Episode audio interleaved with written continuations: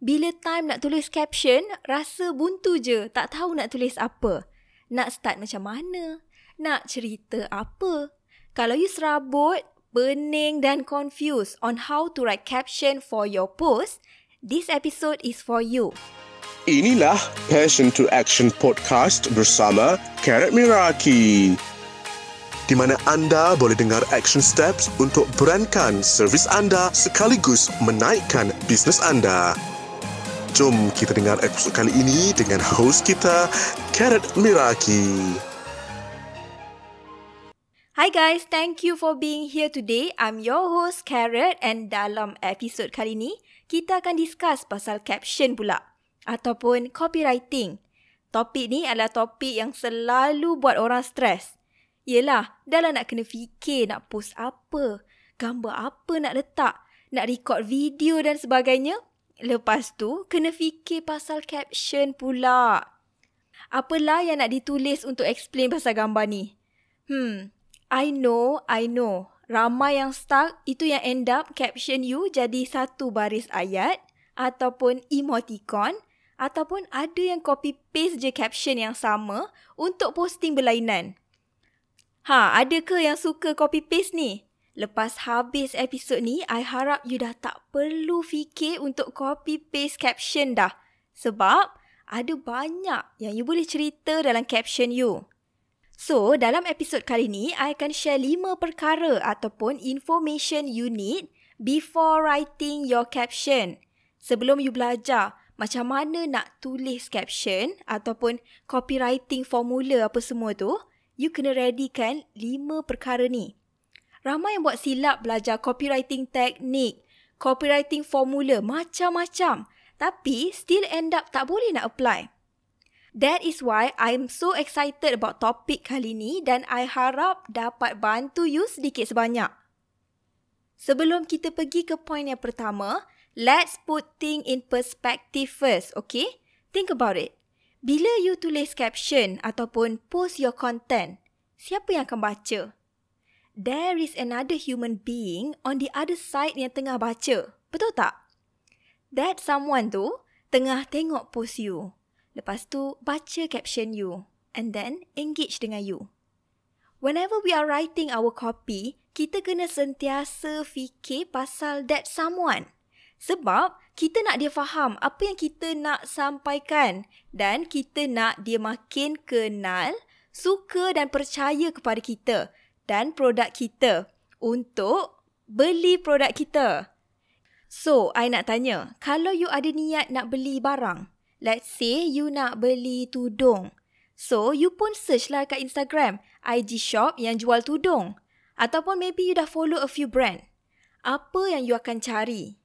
Apa yang you nak tengok? Apa yang you nak rasa bila you baca caption tu? Okay, kenapa I tanya semua ni? Sebab I rasa manusia ni, we only care about what we want. And we look for that. Kita cari benda yang meet our own requirement. Kalau tudung, ada yang cari nak labuh, bidang lebar. Ada yang nak cari senang iron, susah kedut. Ada juga yang cari kain yang tebal dan tak jarang. Betul tak? So, bila kita faham yang pembaca ataupun potential customer kita tu only care about what they want and what they need.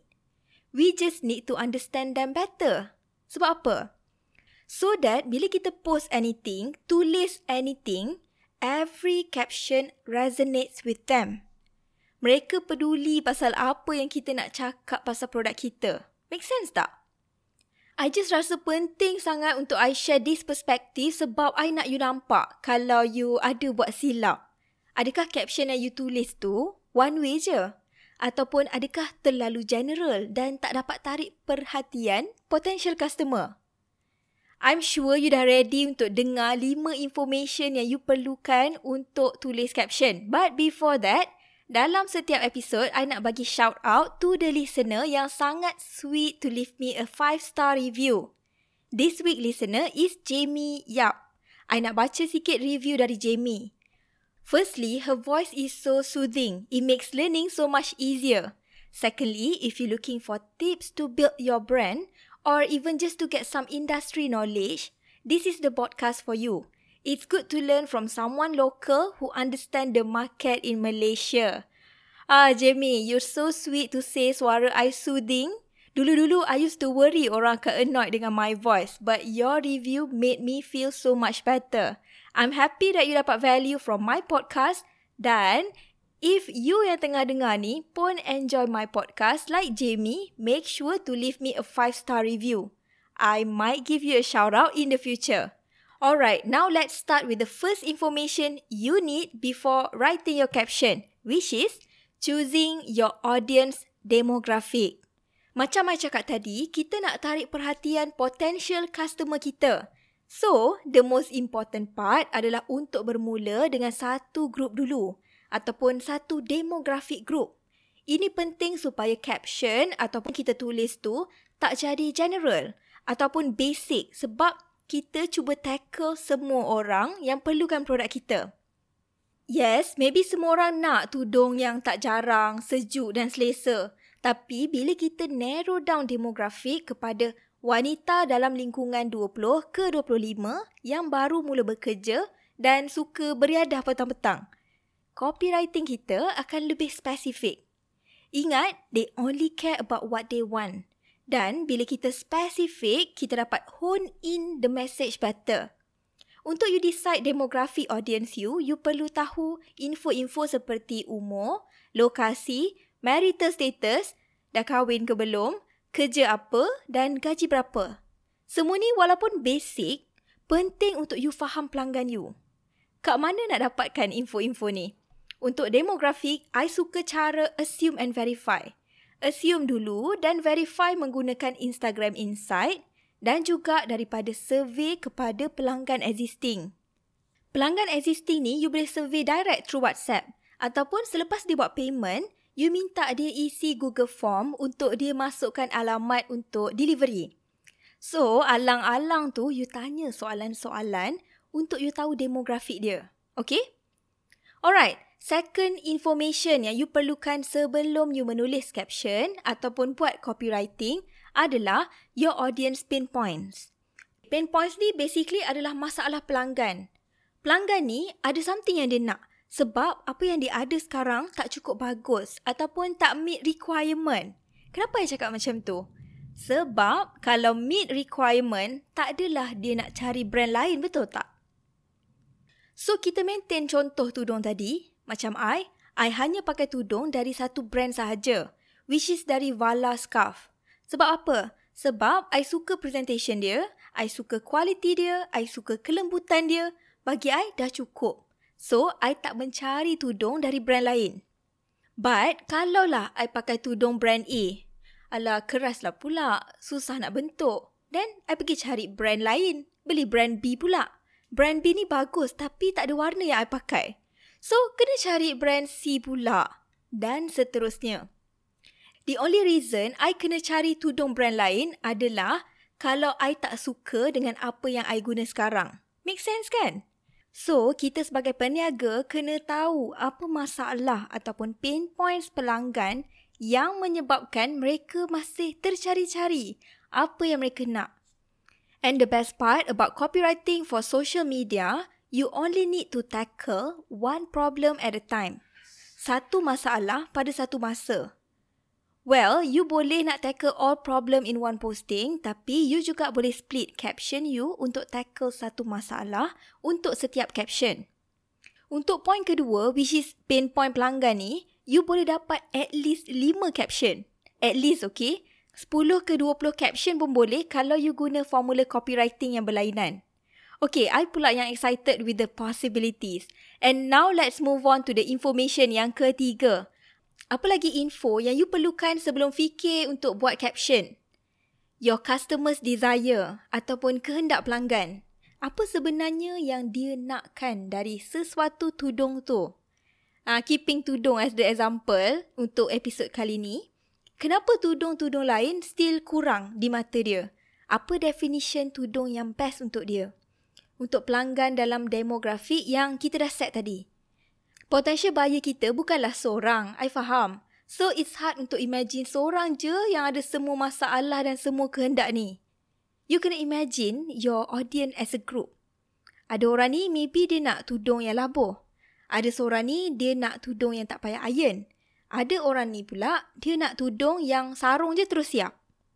Ada orang ni dia nak monokrom, dia nak hitam putih je. List down semua kehendak pelanggan dan test. Tengok betul ke tak itu yang mereka nak. I bagi contoh. Let's say you dah readykan lima desire. So you buat lima caption. Satu caption, satu desire. Then you test dan post. Tengok yang mana engagement paling tinggi. Yang top three itulah yang audience you paling relate with. You juga boleh buat polls untuk survey audience you. Is this what you want? Is this what you need? Macam mana nak menjual dengan efektif kalau you assume je memanjang? Betul tak? Ask your audience. I tak boleh bagi tahu you yang, oh, audience you nak A B C, tak nak D E F. Sebab I tak tahu. Setiap brand, setiap penjual ada audience yang berbeza. Walaupun produk yang sama ataupun lebih kurang macam tudung. Semua ada audience yang berbeza. Not exactly the same. Now, kita move on to the fourth information you need before writing your caption, which is unique selling point ataupun U S P. U S P ni basically adalah apa keunikan produk you berbanding produk orang lain. Apa yang best sangat pasal produk you ni? Kenapa orang patut beli tudung you dan bukan tudung orang lain? And U S P ni tak adalah exactly sama dengan kehendak pelanggan. Boleh je tak sama. Tapi you kena cari kelainan dari brand lain ataupun seller lain yang jual produk sama dengan you.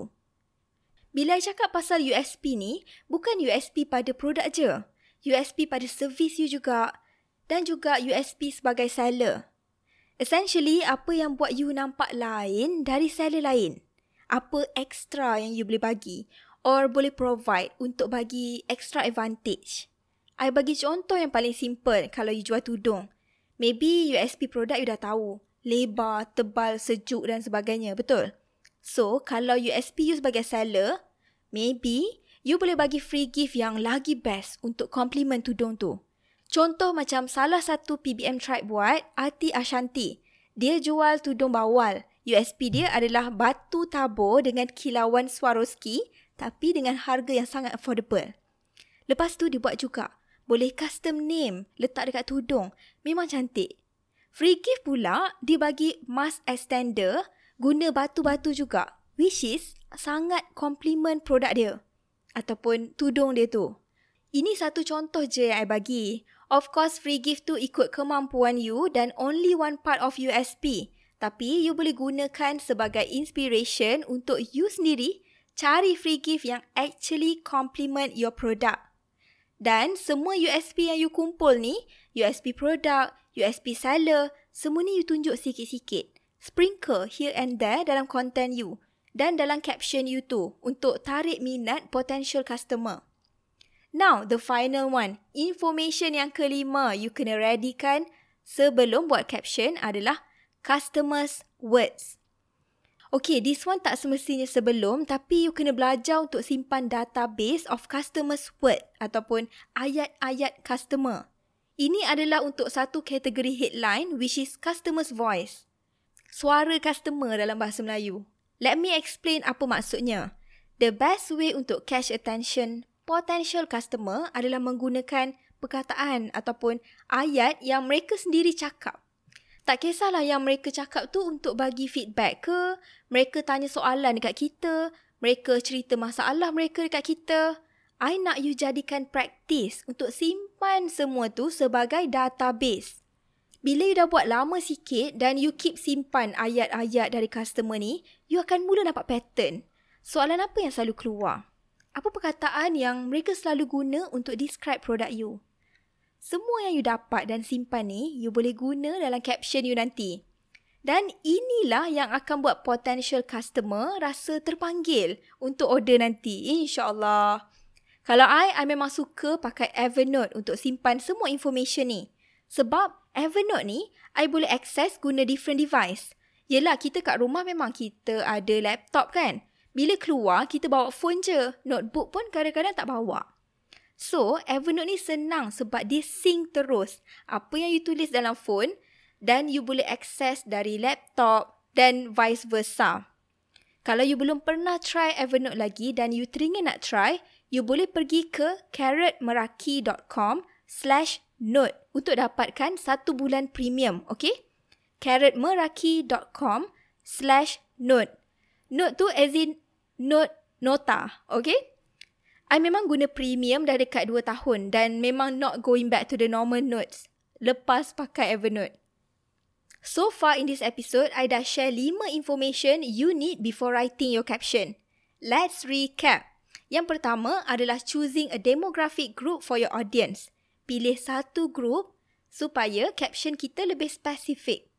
Yang kedua adalah pain point ataupun masalah pelanggan. You kena tahu masalah mereka. Barulah you boleh bagi solution, which is your product.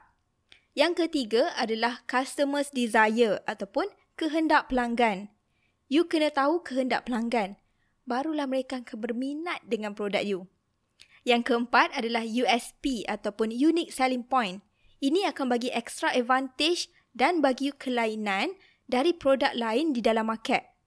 Yang terakhir, which is yang kelima adalah customer's word. Simpan sebagai database untuk gunakan dalam caption nanti. Sangat-sangat penting. Okay, now is action time. Inilah masanya untuk you ambil apa yang you dah belajar dalam sesi kali ni dan take action to improve your business. I nak you pilih satu dari lima tips yang I share hari ni dan apply dalam business you starting tomorrow. Atau apply terus lepas you dengar episod ni. Itu lagi bagus. If you enjoy this episode, make sure untuk screenshot dan share dekat Instagram. Tag I at carrot so that I can say thank you. So there you have it. I harap you enjoy episode kali ni. Thank you so much for spending time with me. I hope you join me in the next session. I cannot wait to hang with you again next time. And if you enjoy this podcast, please help me by giving me some review and subscribe. Okay, bye for now.